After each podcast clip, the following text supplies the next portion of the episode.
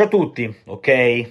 Il futuro di Tizio, ok? Il futuro di Caio, ok? Il contratto di Allegri, ok? Eventualmente la 10, la prossima stagione sulle spalle di Kenan il Diz, però poi non dobbiamo minimamente sottovalutare l'attualità e credo che sarebbe profondamente ingiusto anche in relazione a quanto proposto dalla Juventus nella prima parte eh, di questa annata calcistica. È vero, la mancata vittoria con l'Empoli la sconfitta con l'Inter hanno eh, fatto in modo che calasse e non di poco l'entusiasmo a livello di ambiente, non dobbiamo nasconderci.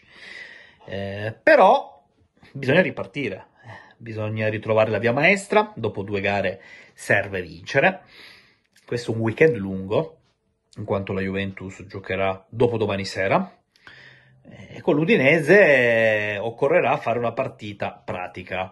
Vi confermo quanto mi avevano detto e quanto vi ho riportato a inizio settimana, ovvero che fisicamente Carlos Alcaraz pare che stia benissimo e abbiamo visto qualcosa no?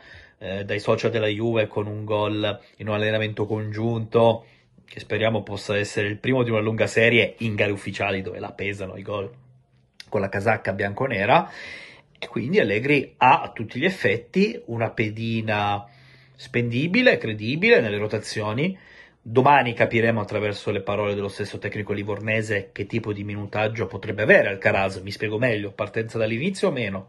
Ovvio che ragionando in base alla concretezza, se dovessimo scommettere, eh, lo faremmo sulla, sul trio McKenny, Locatelli, Rabiot, quello titolare però avere un giocatore che alza il livello di competitività interna, eh, che ti porta magari a poter ampliare gli orizzonti tattici, perché anche per sua stessa missione Alcaraz è un vero e proprio jolly, è uno che può fare tranquillamente la mezzala, il play, eh, la seconda punta, il falso 9. La particolarità di questo giocatore credo che intrighi eh, e io spero tanto che possa ottenere un bel minutaggio con l'Udinese per farmi un'idea un po' più concreta circa le sue caratteristiche, perché eh, come ho già detto non giudico minimamente il suo apporto di San Siro, stiamo parlando di troppi pochi minuti, ma Parallelamente, se la Juventus ha deciso nelle ultime ore di mercato di portare questo giocatore a Torino, perché evidentemente sarà rimasta intrigata dal suo eclettismo e dal fatto che possa rivelarsi un polmone in più e speriamo qualitativamente eccelso. Quindi conferme totali sul fatto che Alcaraz abbia superato brillantemente i test fisici eh, e che si stia integrando nel miglior modo possibile. D'altra parte mi sembra che la personalità non gli manchi, anzi mi sembra che abbondi dalle sue, dalle sue zone e, e, questo potrebbe rivelarsi molto utile affinché possa dire la sua fin da subito. Sarà fondamentale per Carlos portare immediatamente i tifosi dalla sua, cioè eh, proporre subito prestazioni incoraggianti che possano suscitare entusiasmo e che magari possano far rivisitare le stesse gerarchie finora portate avanti da Allegri, ma anche eh, considerando come non è che a centrocampo ci fossero tante alternative in relazione alle vicissitudini targate Paul Pogba e Nicolo Fagioli. Um, abbiamo parlato di Alcaraz, dobbiamo um, aprire il capitolo Vlaovic, perché ieri si è allenato, si è allenato ancora a parte, um, la partita si disputerà lunedì sera, quindi eventualmente magari per la panchina credo che ci possa essere possibilità. Poi tocca Allegri, lo stesso ragazzo, eh, magari non forzare e tutto ciò che abbiamo ben conosciuto, specialmente da quando Dujan è a Torino. non si può rischiare e tra l'altro è stato premiato come miglior giocatore dell'ultimo mese della Serie A è chiaro segnale di come Dujan abbia alzato i decibel e abbia segnato reti decisive che hanno portato la Juventus a fare il suo fino ad Empoli. E anche Vlaovic fino alla partita con l'Empoli. E, e anche lì Vlaovic comunque il suo l'aveva fatto perché aveva segnato in momentaneo 1-0.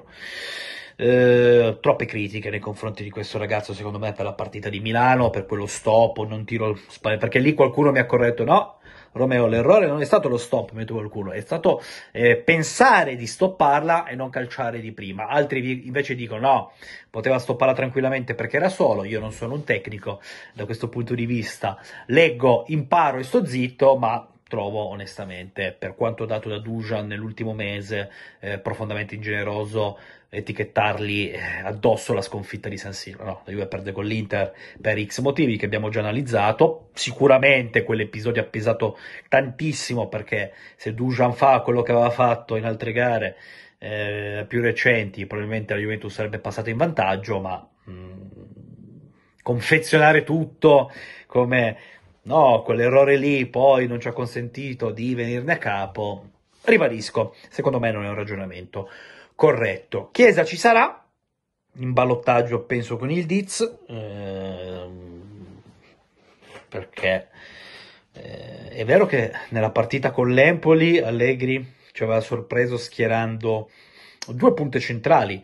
Lui tendenzialmente uno se lo tiene sempre in panchina tra gli attaccanti cosiddetti no, numero 9.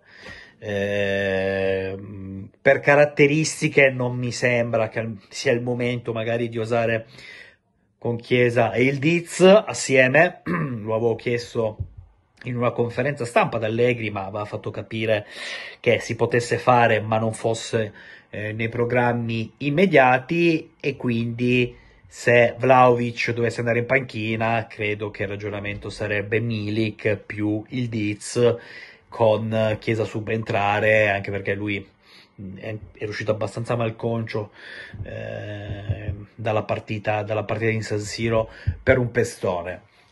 Chiunque giocherà avrà un imperativo categorico da seguire, ovvero portare a casa i tre punti. Ricordiamo che non ci sarà Danilo in quanto squalificato in difesa e lì penso che le chance siano più sul fronte Alexandro anziché su, su Rugani e Tiago Jalò. A proposito anche del centrale portoghese, sarà interessante capire dallo stesso Allegri se eh, potrebbe avere minutaggio e quindi fare il suo esordio con la maglia bianconera. Anche su Tiago Jalò ho avuto eh, pareri rassicuranti, non come quelli di Alcaraz che a livello di atletismo era già a posto, anzi provenendo dall'Inghilterra era più che a posto, eh, però Tiago Jalò considerando come eh, sia rientrato da un grave infortunio, comunque ha fatto più allenamenti adesso con la, con, la, con la, squadra, con il gruppo ed è eventualmente pronto per iniziare a dire la sua in maniera graduale. Ecco, eh, mi aspetto Tiago Gelò che faccia